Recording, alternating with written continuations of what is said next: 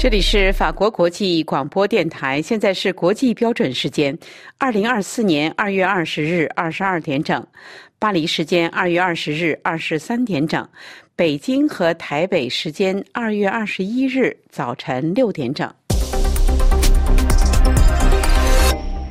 下面是新闻节目时间，首先播报今天新闻内容提要。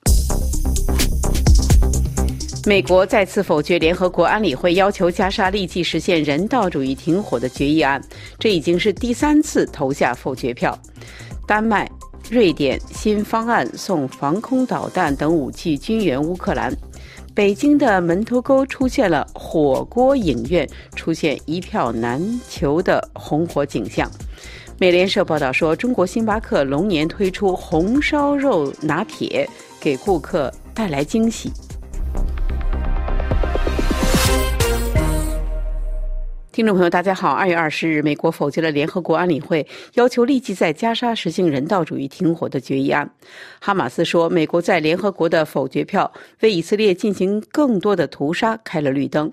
这是美国第三次否决与加沙战争有关的决议案。由于加沙飞地的状况继续恶化，全球要求停火的呼声也越来越高。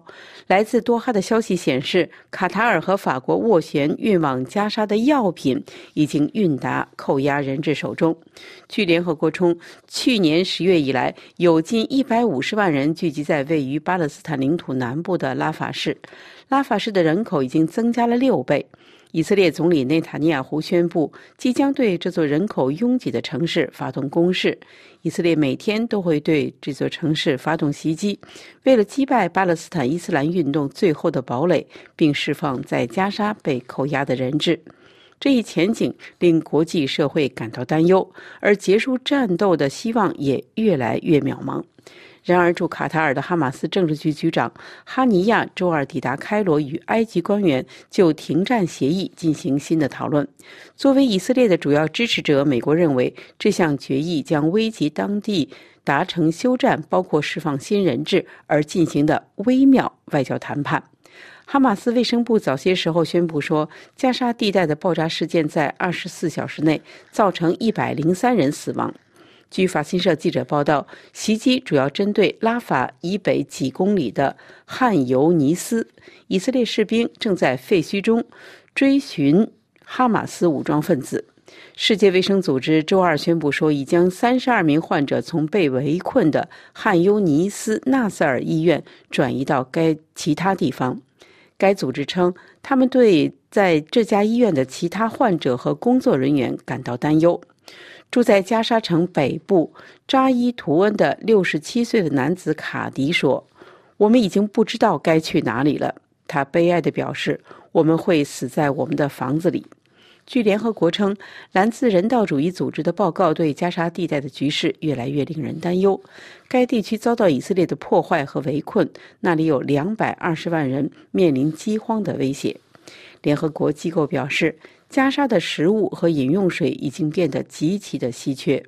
这些机构担心儿童死亡人数即将急增。世界粮食计划署周二再次暂停向该地区北部地区分发援助物资。然而，人道主义援助远远不足，主要通过拉法经埃及进入加沙地带，但由于战斗和破坏，向北部运送几乎是不可能的事情。在该地区中部的扎韦达的一次袭击中受伤的沙玛丽说：“北部的人们正在挨饿，而我们在这里则因为轰炸和袭击无法。”活命。乌克兰前线战况艰困，在控制乌克兰东部的城市阿夫迪夫卡之后，俄国多次攻击阿夫迪卡夫以西的地区，企图取得更多的战果。北欧国家丹麦与瑞典则纷纷出台支援计划，运送更多的作战弹药与资源到乌克兰。请听本台记者肖曼更详细的介绍。瑞典政府二十日决议通过了俄乌开战以来最大金额的支援方案，包括运送十艘 CB 九十攻击快艇、二十艘登陆艇以及水下武器、炮弹、人员携行式防空飞弹等武器。除了供应武器之外，瑞典的支援方案还包括医疗资源、医疗车辆、购买新的武器，以及提供各种教育经费给乌克兰。该方案总价七十一亿瑞典克朗，是瑞典支持乌克兰的第十五次方案，也是目前金额最庞大的。瑞典国防部长强生表示，这次支援方案是瑞典对于这场战争的艰困时期所释放出的重要信息。为了确保提供的资源是乌克兰所需要，这个支援方案的内容由瑞典与乌克兰直接的讨论而产生。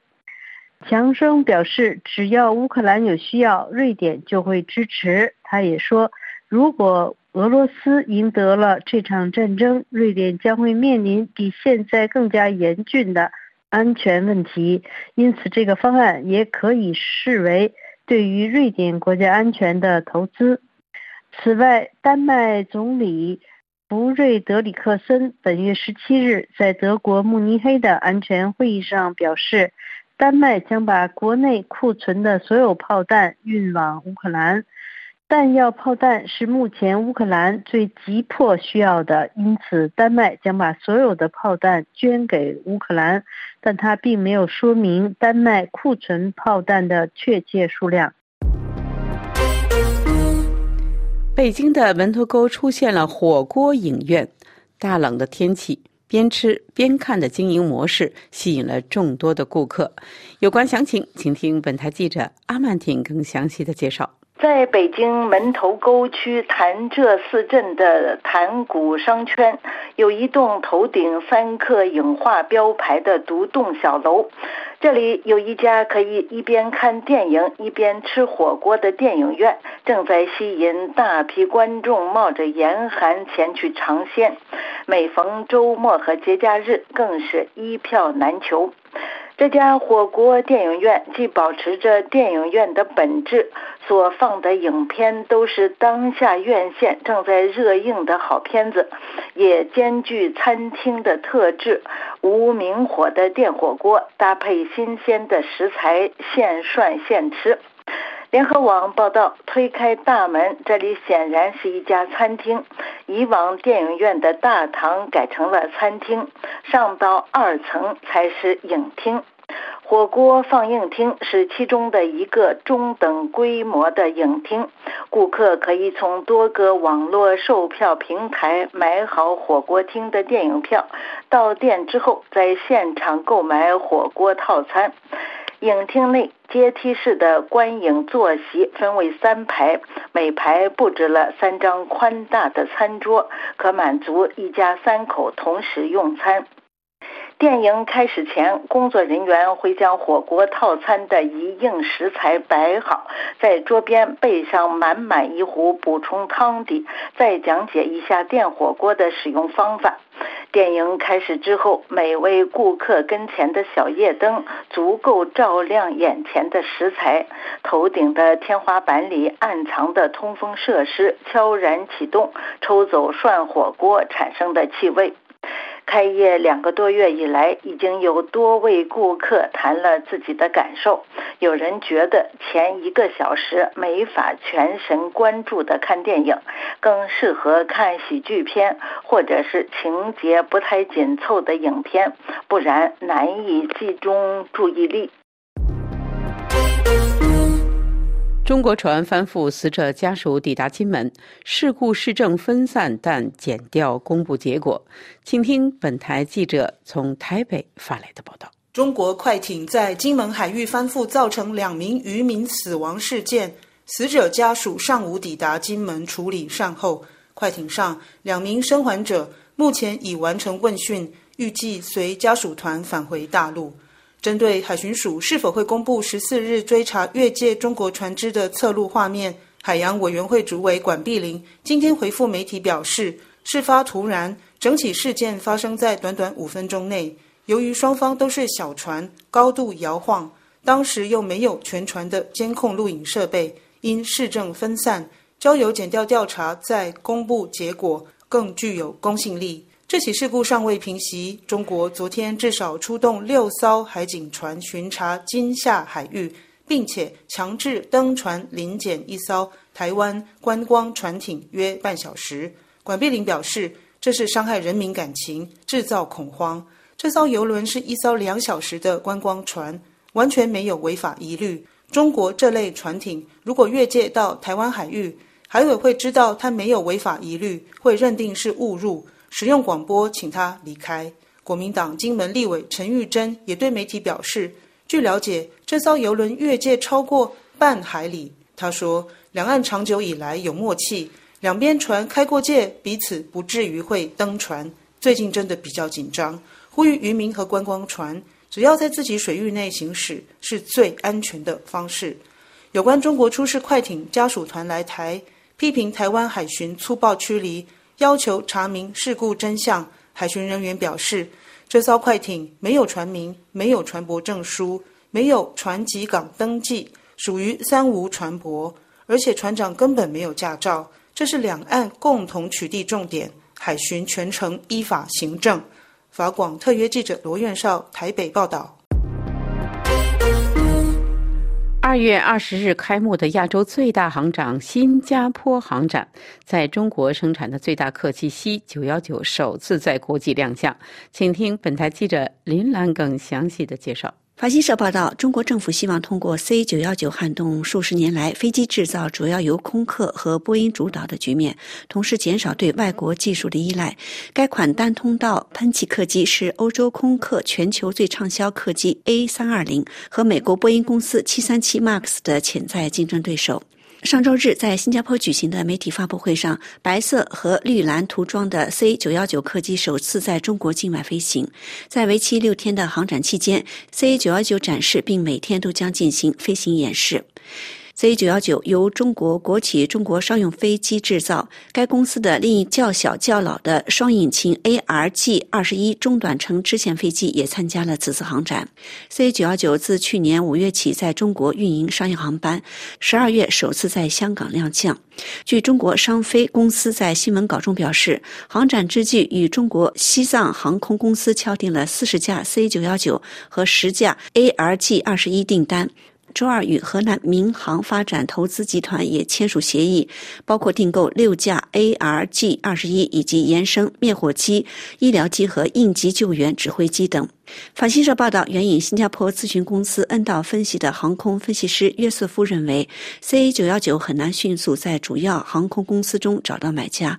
他表示，尽管中国现在领跑世界电动汽车市场，但在航空业仍被污名化，大型航空公司订购 C 九幺九仍需时日。中国也利用此次航展展示其军用机型，首次展出了直杠式 M 一攻击直升机，这是中国对美国制造的阿帕奇直升机的回应机型。农历新年，星巴克推出了红烧肉拿铁的话题在多个社交平台引起热议。商品详情页显示说，其由东坡红烧肉风味酱和浓缩咖啡融合。加入蒸煮后的牛奶，最后是以东坡红烧肉风味酱和猪肉脯，售价是六十八元人民币一杯。这个品种给喝咖啡的爱好者们带来惊喜。这款不寻常的拿铁混合了我们从来没有想过的味道：一杯浓缩咖啡、奶泡和用中国传统菜肴的东坡红烧肉调味的酱汁儿。据这家快餐连锁店的中国公司称，这将是庆祝农历新年开始的完美食谱。农历新年二月十日是亚洲一年中最重要的时刻之一。星巴克希望将新年传统带入到咖啡之中，名副其实。实际上，中国全国所有的咖啡馆都供应这种串烧，配上大量的红色酱汁儿，正如您在微博上分享的这张照片中看到的那样。北京詹女士表示说：“咖啡整体味道并不能让其感到满意，那种拿铁里加了腐乳和糖精的感觉。不过里面的那块猪肉脯还是挺好吃的。”听众朋友，以上是今天的新闻节目，谢谢各位的收听。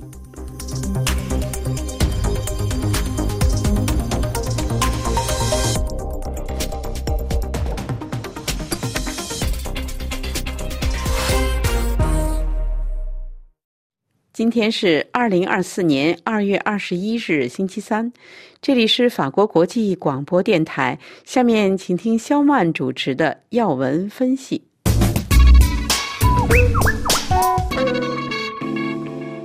听众朋友，第三十二届台北国际书展二月二十日登场，以“阅读造浪”为主题的本次书展，共有三十四国的近五百家出版社参展。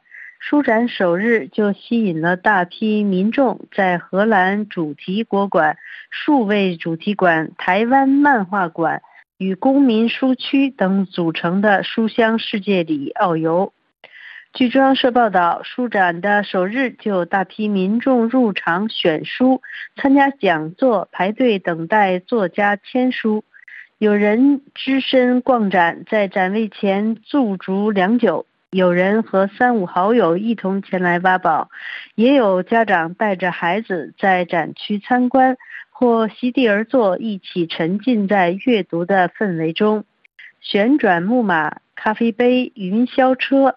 也被搬进了书展场内，带给读者独自乐园，让不同年纪的民众在童趣和欢乐的气氛中享受阅读的乐趣，并通过讲座共同思考如何建构理想中的公民社会。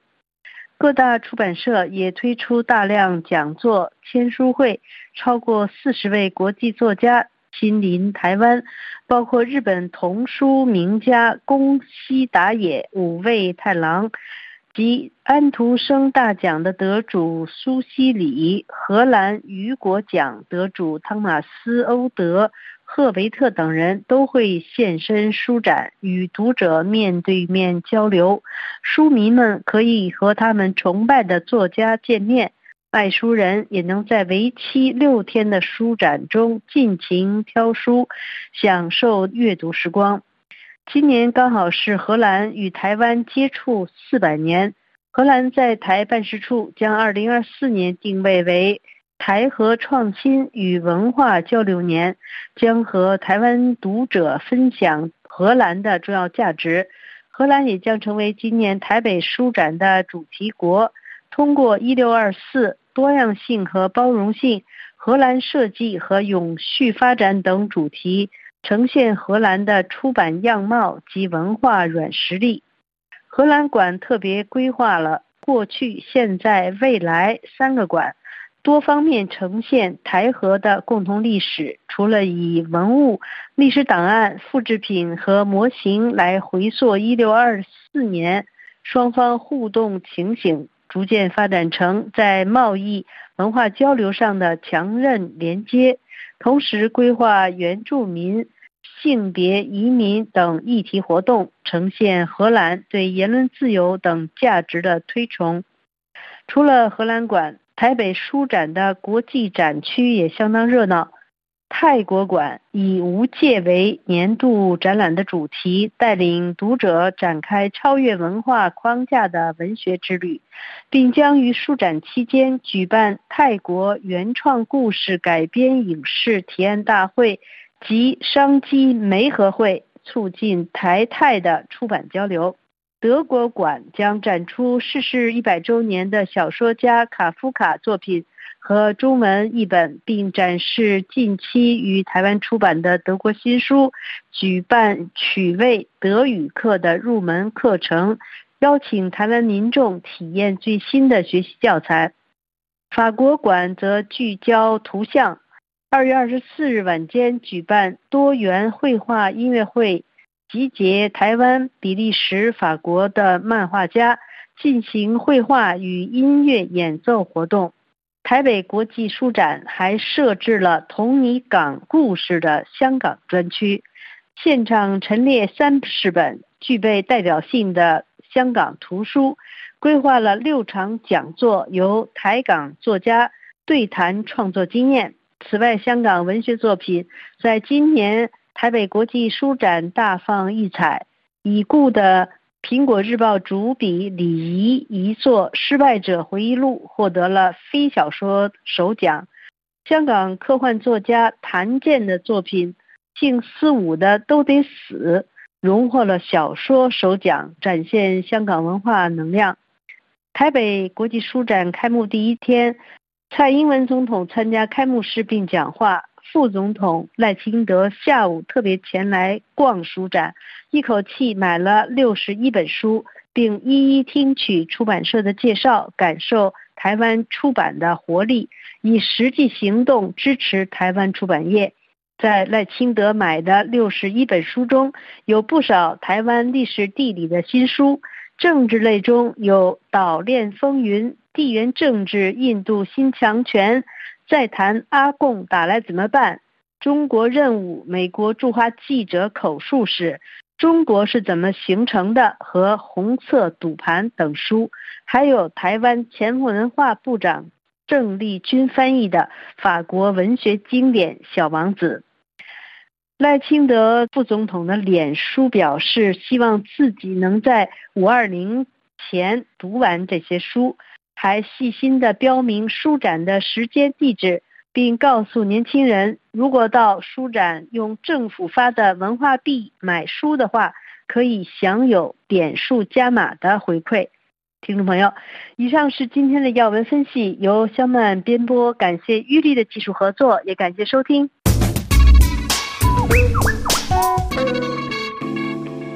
法国国际广播电台，请听阿曼婷编播的《法国世界报》。各位听众。中国工业的海啸正在向美国和欧洲扑来。法国《世界报》经济评论员菲利普·埃斯坎德周二在其专栏中指出，由于在中国消费没有回升，中国的工业制造品，特别是能源转型技术领域的工业制造品，正在以极低的价格像潮水一般转向出口。艾斯坎德表示，这表明了西方对中国国内需求的依赖。菲利普·埃斯坎德写道：“面对气候风险和水位上升的风险，各国都在进行调整，在各地修建堤坝，以避免被淹没。现在，中国的工业制造品正在像潮水一般转向出口。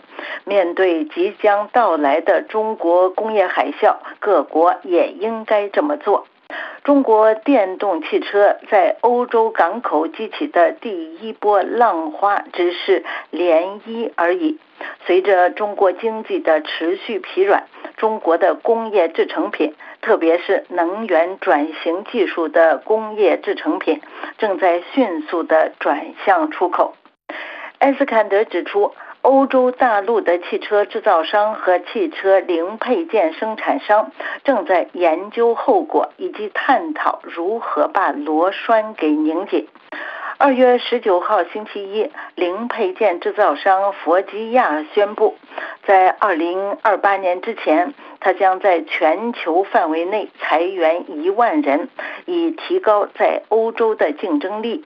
佛吉亚是有资格来衡量正在形成的浪潮的规模的，因为它为中国大汽车制造商提供大量的配件。佛吉亚还看到自己在中国的竞争对手也正在准备向海外扩张。鉴于中国制造业在加速投资，其产能过剩的规模也在越来越大。所以，三个月以来，西方的担忧在不断加剧。中国的太阳能电池板的产量已经超过了国际能源署估计的全球市场规模。二零二三年，中国汽车行业的资本支出增长了百分之十八。由于中国国内的消费没有回升，所有的这些过剩的产出都将以极低的价格出口。埃斯坎德表示，无论是华盛顿当局，还是布鲁塞尔当局，或者是柏林当局和巴黎当局，到处都在拉响警报。根据英国《金融时报》的报道，美国财政部主管国际事务的副部长杰伊·尚博率领的一个美国代表团，于二月初前往北京，以便警告中国当局，这有可能会遭到美国和欧洲的报复。但是，负责财经的中国副总理何立峰提醒杰伊·尚博说：“点燃火药桶的是美国在抑制通货膨胀法案框架内采取的工业援助措施，以及欧盟对中国电动汽车补贴展开的调查。”埃斯坎德写道：“我们现在正在进入贸易战的波涛汹涌的水域。”欧洲和美国目前都痴迷于再工业化和脱钩，欧洲和美国也都在衡量自己对中国国内经济的依赖程度。在2008-2009年的金融危机时期，让世界走出危机的是中国经济的强劲复苏，但是这一次。北京不想开展成本高昂的建设工作，也不想支持中国十四亿居民的消费。北京的重点是工业优先，以欧美的工业为代价。各位听众，以上是法国《世界报》摘要节目，本次节目由阿曼婷编播，感谢收听。法国国际广播电台，请听丹兰编播的《柏林飞鸿》，题目是《柏林日报》说上周末的魔鬼看起来太像普京了。本月十八日结束的慕尼黑国际安全会议，让德国媒体看到了什么呢？慕尼黑莫丘利报表示。我们从未见过西方像二零二四年安全会议那样不安甚至绝望。普京的心理战取得了成功，在开幕式上，普京展示了他的两个可怕的战利品：抵抗运动偶像纳瓦尔尼的死亡和征服长期以来一直激烈争夺的乌克兰城市阿夫季夫卡。分裂的西方不得不舔舐自己的伤口。在华盛顿，美国总统拜登指责国会中的特朗普支持者阻止对基辅的援助，从而成为该市陷落的同谋。德国总理的讲话结束后。也引起了很多不满。他的讲话仅仅停留在描述悲观的局势上，而不是对普京的残酷宣战给出明确的答案。柏林出版的日报写道。显然，这次会议是围绕全球南方气候保护和正义问题而设计的，但会议被蒙上了阴影。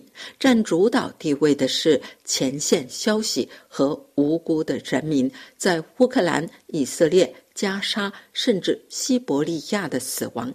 纳瓦尔尼在会议开幕前夕去世，仿佛就是魔鬼指使的。上周末，魔鬼看上去太像普京了。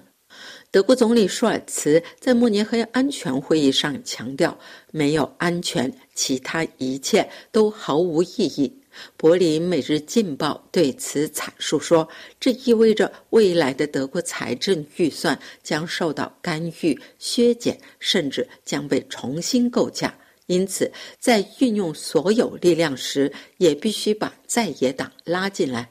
总理舒尔茨使用了很大的话语，人们将用他的话语来衡量他。他还说：“谁想被领导，谁就会得到他。”这又是他说的一句雷语。人们已经预定了他的领导。现在的情形看上去是，他想躲也躲不了，他得付诸行动了。康斯坦茨出版的《南方快报》也引用了舒尔茨的名言：“没有安全，其他一切都毫无意义。”德国总理的座右铭当然是正确的，但会议没有得出必要的结论。普京甚至不在场，就成了慕尼黑的统治者。恰逢会议开始，纳瓦尔尼去世和。阿夫季卡夫失手的消息传来，乌克兰总统越来越陷入绝境，但欧洲人和美国都不愿意也没有能力向他提供足够的弹药和武器。来自慕尼黑的信息是西方国家的无助和优柔寡断。德国焦点周刊关注了中国外长王毅在会议上的发言。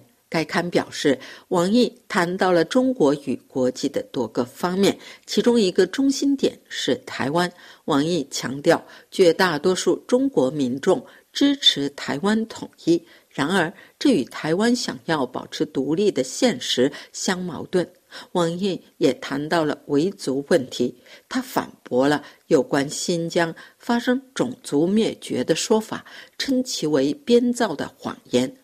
他没有提及人权组织关于维族人受到虐待和强迫劫狱的报告。总体而言，王毅显示的中国国际关系是较为乐观积极的，但这似乎与现实形成了鲜明对照。这是柏林丹兰法国国际广播电台中文部柏林飞鸿专栏节目。下面为您重播今天新闻主要内容：美国再次否决联合国安理会要求加沙立即实现人道主义停火的决议案，这已经是第三次投下否决票。瑞典、丹麦新方案送防空导弹等武器军援乌克兰。北京的门头沟出现了火锅影院出现一票难求的红火景象。美联社报道说，中国星巴克龙年推出红烧肉拿铁，给顾客带来惊喜。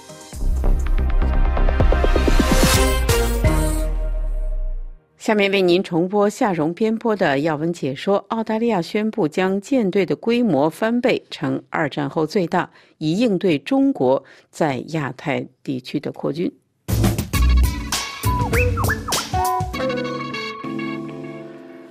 各位听众，澳大利亚周二表示，将在未来十年内额外增加一百一十一亿澳元（约合七十二点五亿美元）的国防开支，以采购六艘可选载人军舰以及十一艘新护卫舰等各类船舰。目标是将其战略舰艇的数量增加一倍。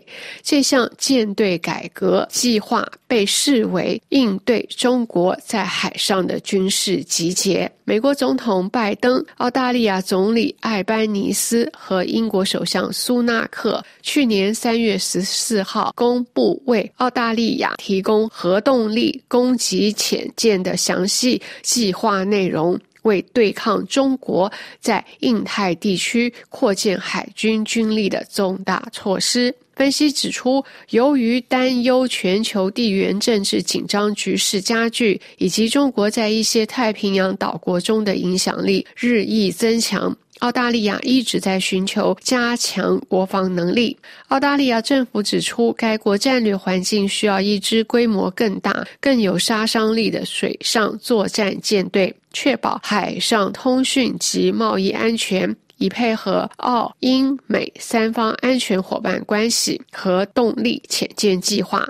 据路透社援引澳大利亚防长马勒斯表示，政府的计划最终将把海军水面作战舰队从十一艘增加到二十六艘，这将是自二战结束以来澳大利亚拥有的最大舰队。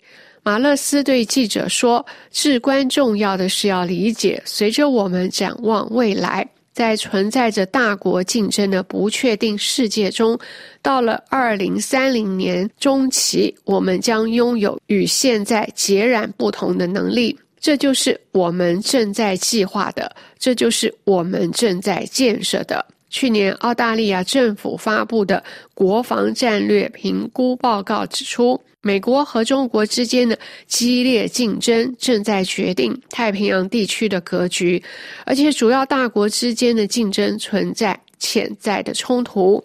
马勒斯表示，由美国开发可远程操作的大型可载人水面舰艇，即可选择无人操作也可以配合人员的军舰，将显著提升海军的。远程打击能力。澳大利亚还将采取措施，加快采购十一艘通用护卫舰，以取代老化的澳新军团级护卫舰。其中前三艘将在海外建造，预计于二零三零年之前投入使用。马勒斯提到，最新的资金将使未来水面舰队的总成本达到五百四十亿澳元。政府预计到二零三零年代初期，其国防支出占国内生产总值的比例将从目前的百分之二点一增加到百分之二点四，高于北约盟国所设定的百分之二的目标。他说：“我们现在做出的这一决定会导致国防开支显著增加。考虑到我国面临的战略环境的复杂性，这是必要的。为了强化自身的远程打击能力，去年八月，澳大利亚宣布将向美国采购两百枚战斧巡航导弹，并称这是国家防御重大政策调整的一部分。”去年九月，澳大利亚还决定斥资十五亿澳元，加强对其北面门户的海上监视，购买更多远程无人机，并升级波音 P-8A 反潜巡逻机，增加其反潜战、海上打击和情报搜集的能力。美英。澳三国于二零二一年九月十五日联合签署了一项被称为“奥库斯”的三边安全协议，由美英两国协助澳大利亚建造一支至少包含三艘弗吉尼亚级核动力潜艇组成的舰队。外界普遍认为，这一协议的签署主要是为了抗衡在南中国海、东中国海。以及台海越来越强势的中国。去年十一月，澳大利亚曾批评中国的军舰与澳大利亚船舰发生不安全且不专业的互动，造成其潜水员受伤。中共中央对外联络部部长刘建超在访问时则警告澳大利亚，在向南中国海部署海军船舰时要谨慎行事。以上是由夏荣编播的要闻解说，感谢苏慧亚技术合作及您的收听。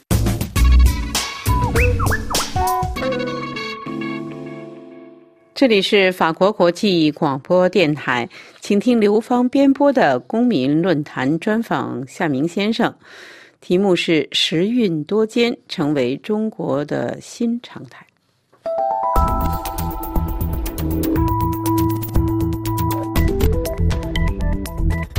各位听众，十四亿中国人迎来了又一个传统新年，龙年伊始，各种祝福纷纷涌现，人们期盼着新的一年能够带来幸福与好运，国富民强，繁荣昌盛。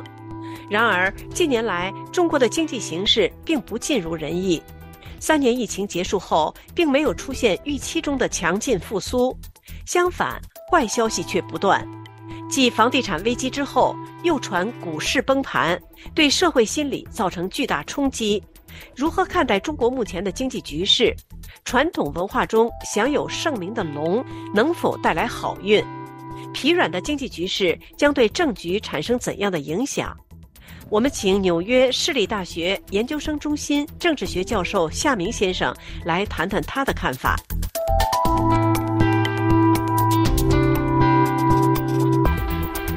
夏教授您好，主持人好，听众朋友好，新年好。首先，请您谈谈您如何看待中国目前的经济局势？习近平在新春讲话中称中国经济为风景这边独好，他传递了怎样的信息？是，我也注意到习近平在新春讲话中呢，讲到风景这边独好，而且呢是拿农业来说，是说去年了粮食了获得了大丰收了等等。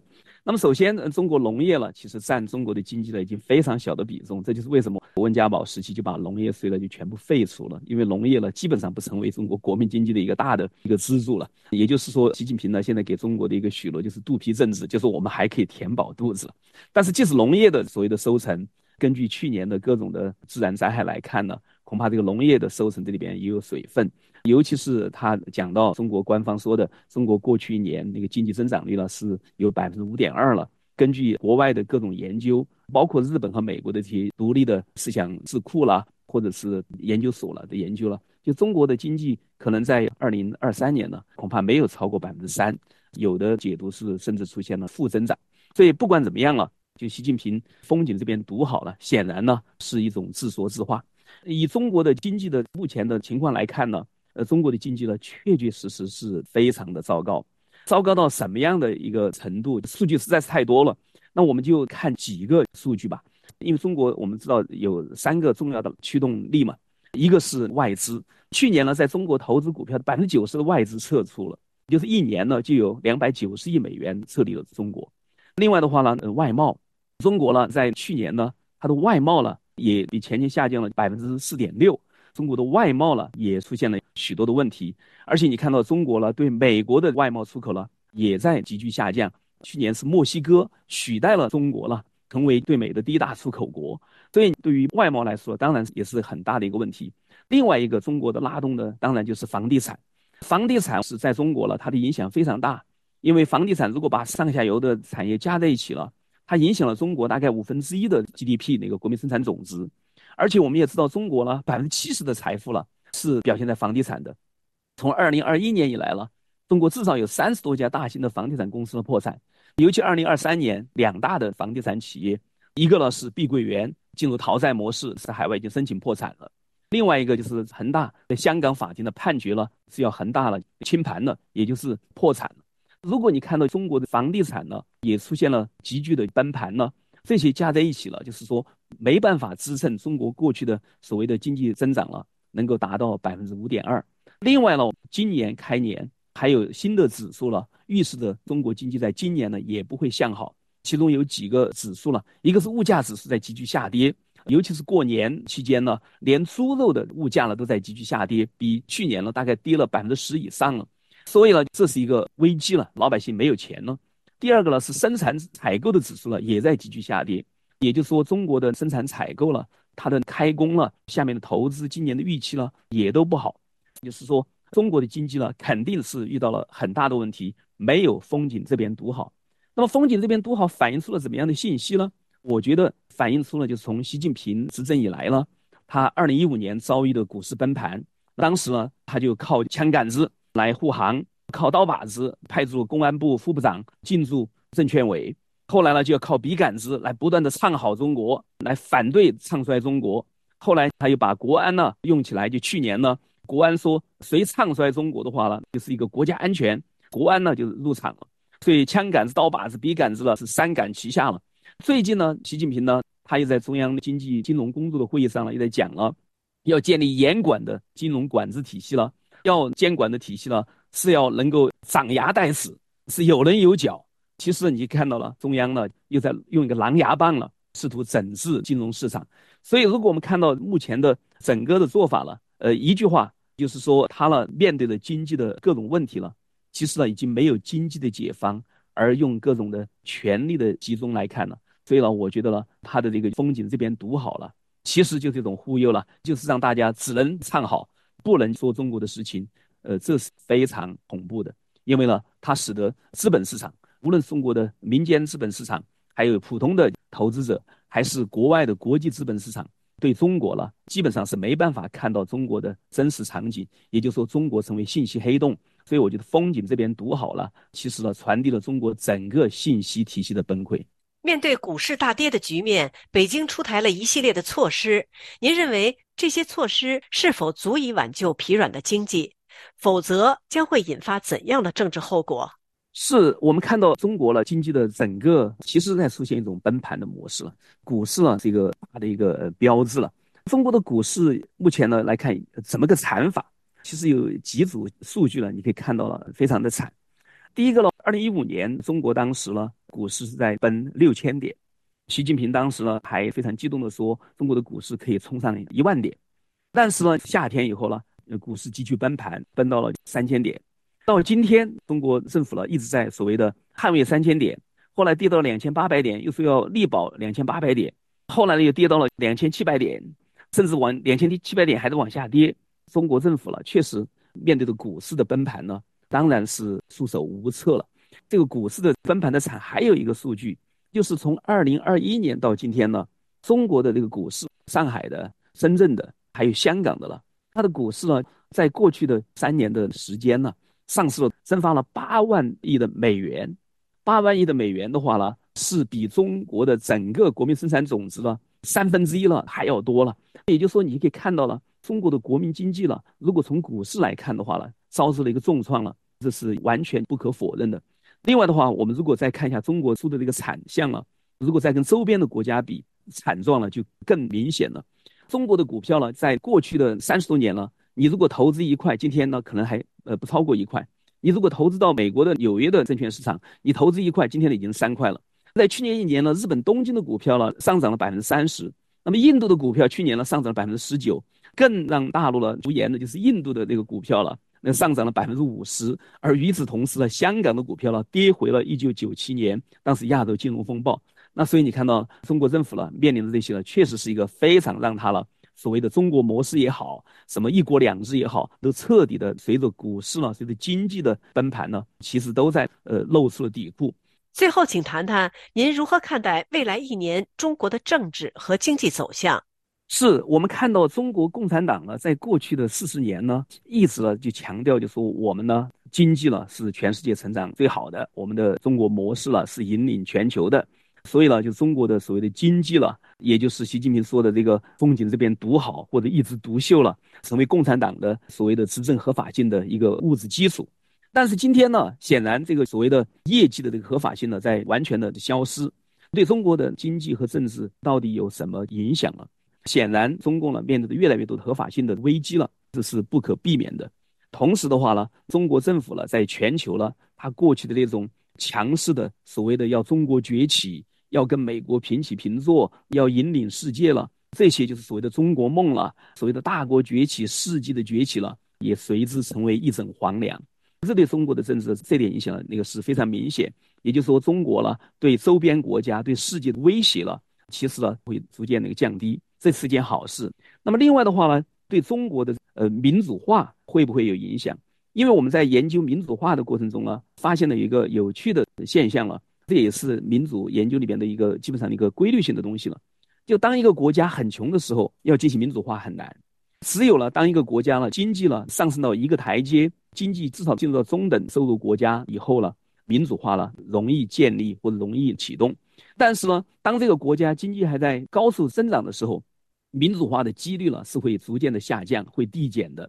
只有等这个国家经济发展上了一个台阶，而同时它的经济呢开始出现瓶颈或者出现平台，甚至出现了下跌，我们所说的这种悬崖式的下跌，这就中国目前遭遇的。那个时候呢，往往民主化的启动了几率呢会急剧增加。所以中国呢，其实进入到了这么一个场景，无论是从中国老百姓的反应，或者白纸革命呢。我们可以感觉到了，中国呢可能呢进入了一个比较好的一个民主化的这么一个场域。这里边呢就可以看几个因素了，我们看会怎么发展。一个呢是上层权力了，上层权力的一个争斗、派系斗争会不会因此而加剧？我们当然看到习近平呢，他所谓的定于一尊呢，其实定于一尊是很虚弱的。因为当他定于一尊以后，任何反对他的人，结果就变成了一个中国老百姓期盼的明君或者未来。这就是为什么李克强下台以后名声反而升高，这就是为什么李克强不得受到容忍的一个很重要的原因。所以呢，中国老百姓呢，有这个白纸都可以表达自己的诉求。这个诉求就是，只要是跟习近平对立的任何东西都是好东西。另外呢，习近平呢就说他的小圈子，小圈子可能我们说习近平建立了一个他的习家军。那个小圈子啊，会忠心的为他服务，也就是奉行的原则是忠诚。如果不绝对的话，就是绝对不忠诚。所以这帮人呢，可以就是白刀子进红刀子出，为他效力。但是呢，这里边他们之间呢也有不稳的因素，其中有很多人跟习近平工作合作，尤其是因为掌管不同的东西，当然是会跟习近平发生很多冲突，这对习近平的判断也会有意见。另外呢，当然我们可以看到中国的外围中层基层干部，习近平以他的两任呢。已经有几百万、几百万的这样进行清洗了。其实下面习近平也承认了躺平现象，这种松懈、卸任、代政的现象呢，也都非常的清楚。所以呢，他的政权的整个制度和他的基础呢，其实是在不断的松动。这些东西呢，当然给了老百姓他的反抗或者群体性事件呢，带来了各种各样的影子或者是原因。但是中国呢，有个问题在于，就是中国共产党呢一直打压以阶级基础的中国的政治运动。所以呢，中国如何在更大的政治运动中，有工人、农民或者是城市的市民、市民中产，他们怎么样能够有他们的诉求得到代表了？这是目前中国呢要进行民主转型的一个很薄弱的一个环节。所以呢，我们可以看到，中国未来呢会经历了我们所说的债务、通货紧缩的怪圈。呃，老百姓、许多的厂家，连中国的地方政府和国家都会出现高债务，越来越让它经济呢难以运作。同时呢，又出现高债务了，带起许多的经济市场主体的崩盘或者是贱卖。这样的话，又出现不断的通货的紧缩。所以现在中国呢，通货紧缩了是一个威胁。这些呢，就是会带来中国的一个长期的一个停滞。那么，我认为经济停滞恐怕是一个长期的发展的那个趋势。至于民主上有没有突破呢？其实还要看中国的老百姓和中国的民主运动、政治运动如何组织和运作。另外的话来看中国的上层的精英呢，是不是会发生分裂？有一批上层的中共内部的人物来出来了，就是反抗当下的政权。当然，最后还要看国际形势，也就是目前大的中国跟美国、跟俄国这些大的国际格局呢，最后有没有呃有利于中国的民主的发展？但是这些呢都是很不确定的。所以我觉得中国未来了会跟世界了一起了走入一个高度的不确定性的阶段。谢谢您，夏明教授。各位听众，以上是本台的公民论坛专栏节目，由刘芳采播，感谢收听。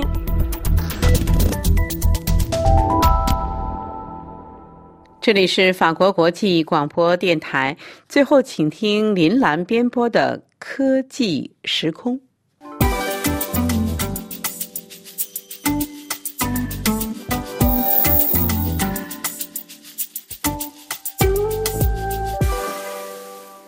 听众朋友，世界最领先的人工智能公司位于美国加州的 OpenAI 公司，二月十五日发布了 Sora 文本转视频模型，能够根据用户的提示词生成长达一分钟的视频，效果足以乱真。和一年前该公司推出 ChatGPT 引发的全球震撼一样，Sora 的横空出世再次引发一片兴奋，业界惊呼 AI 技术又已划时代里程碑。Sora 名称源于日本的“空”即天空，以表示其无限的创造潜力。OpenAI 公司的 Sora 文本到视频生成器使用生成式 AI 技术，根据用户的文本提示，可生成长达六十秒的视频。该模型还可以从现有的静止图像生成视频。生成式 AI 是人工智能的一个分支，使用人工智能来创作新内容，例如文本、图片、音乐、音频和视频。已有的例子有如聊天机器人 OpenAI 的 Chat GTP 以及图像生成器 DALL-E 等，让 AI 系统生成视频更新、更具挑战性，但依赖的是一些相同的技术。OpenAI 公司周四向公众展示了由 Sora 生成的多个高清视频，具有电影质感的视频，对人物、动物以及物品的特写纤毫毕现，背景丰富，生动流畅，令人难以置信。实际上，OpenAI 的 Sora 并不是第一个展示文本生成视频技术的模型。在它之前，Runway、Pika 等已经掀起过一波 AI 视频应用热潮。但之所以引发如此巨大的震撼，在于其在视频质量和时长方面实现了难以置信的突破。首先是时长，Sora 可生成长达一分钟的视频，而皮卡和 Runway 仅支持生成三秒和四秒的视频。其次，Sora 可以实现多角度的运镜，即在一段视频中围绕着同一主体实现远、中、近景、特写等不同镜头的切换，而皮卡、Runway 等都只能生成较为单一的镜头语言。还有对真实世界的反应，Sora 对于光影的反射、运动方式、镜头移动等细节的处理十分优秀，极大的提升了真实感。业界认为，Sora 的推出标志着 AI 研究的一个重要里程碑。凭借其模拟和理解现实世界的能力，Sora 为未来实现通用人工智能 AGI 奠定了基础。自周四发布以来，Sora 的能力已经让观察家们感到震惊。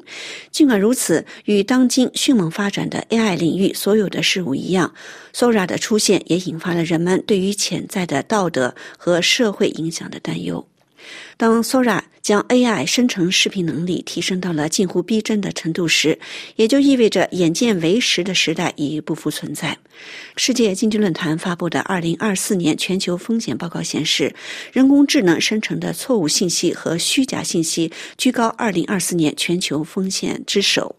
尤其是今年是全球大选之年，占全球 GDP 百分之六十的国家或地区都将举行选举，包括英国、美国和印度等。就在一月份，通过深度伪造炮制、假冒拜登来电，就曾引发了人工智能干扰选举的担忧。美国麦格里公司人工智能和软件研究负责人哈夫麦耶说：“生成式 AI 的负面外部效应将成为2024年辩论的关键话题，这是每个企业和个人今年都需要面对的重大问题。”去年十二月，欧盟就世界上第一个全面的人工智能法案文本达成一致，标志着欧盟向立法监管人工智能迈出重要一步。但该法案需要到最终批准两年之后才能生效。OpenAI 公司周四表示，在广泛应用 Sora 之前，它正在采取重要的安全措施，包括与有关误导信息、煽动仇恨和偏见等领域专家合作，对模型进行对抗性测试。该公司全球事务副总裁马卡纽约上周五在慕尼黑安全会议上讲话中重申了这一点。OpenAI 公司和其他十九家全球科技公司在会上共同签署联合声明，承诺共同打击干预选举的 AI 深度伪造技术和错误信息。该公司表示，正在以一种非常谨慎的方式发布 Sora。模型的训练数据既包含公开可用的视频，也包括了专为训练目的而获授权的版权视频。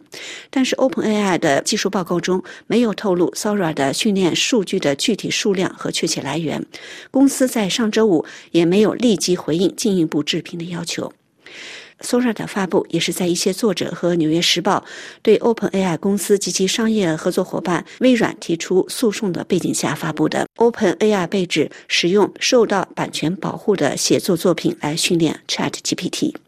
听众朋友，以上的科技时空由李楠编播，感谢收听。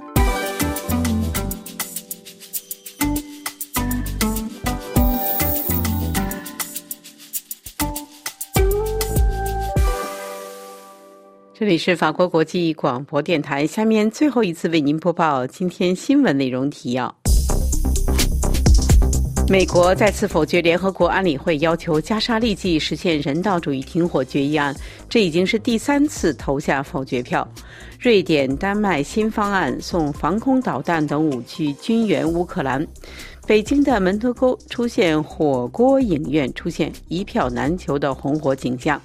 美联社报道说，中国星巴克龙年推出红烧肉拿铁，给顾客带来惊喜。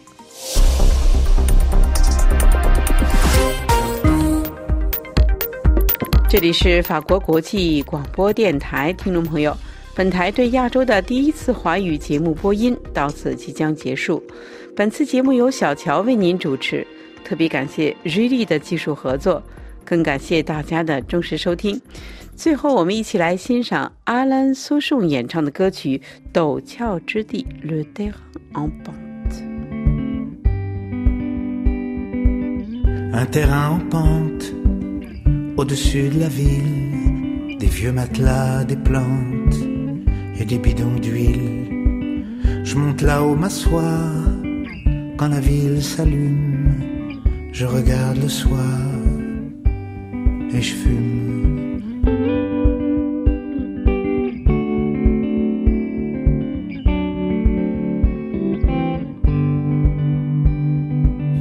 vois le cours de danse à côté de la piscine et des dames qui pensent dans leur cuisine. Elles pensent aux actrices dans les halls monumentaux, les brassées d'iris et les beaux manteaux. Moi et mon ennui, on va tout de là-haut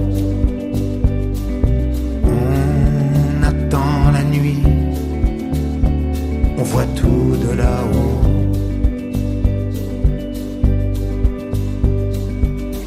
De mon belvédère, je regarde la France avec ses lumières ses souffrances.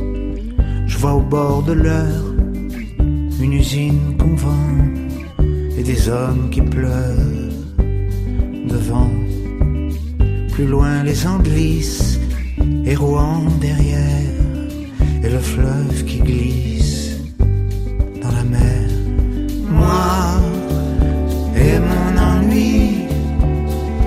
tout de là-haut. On attend la nuit, on voit tout de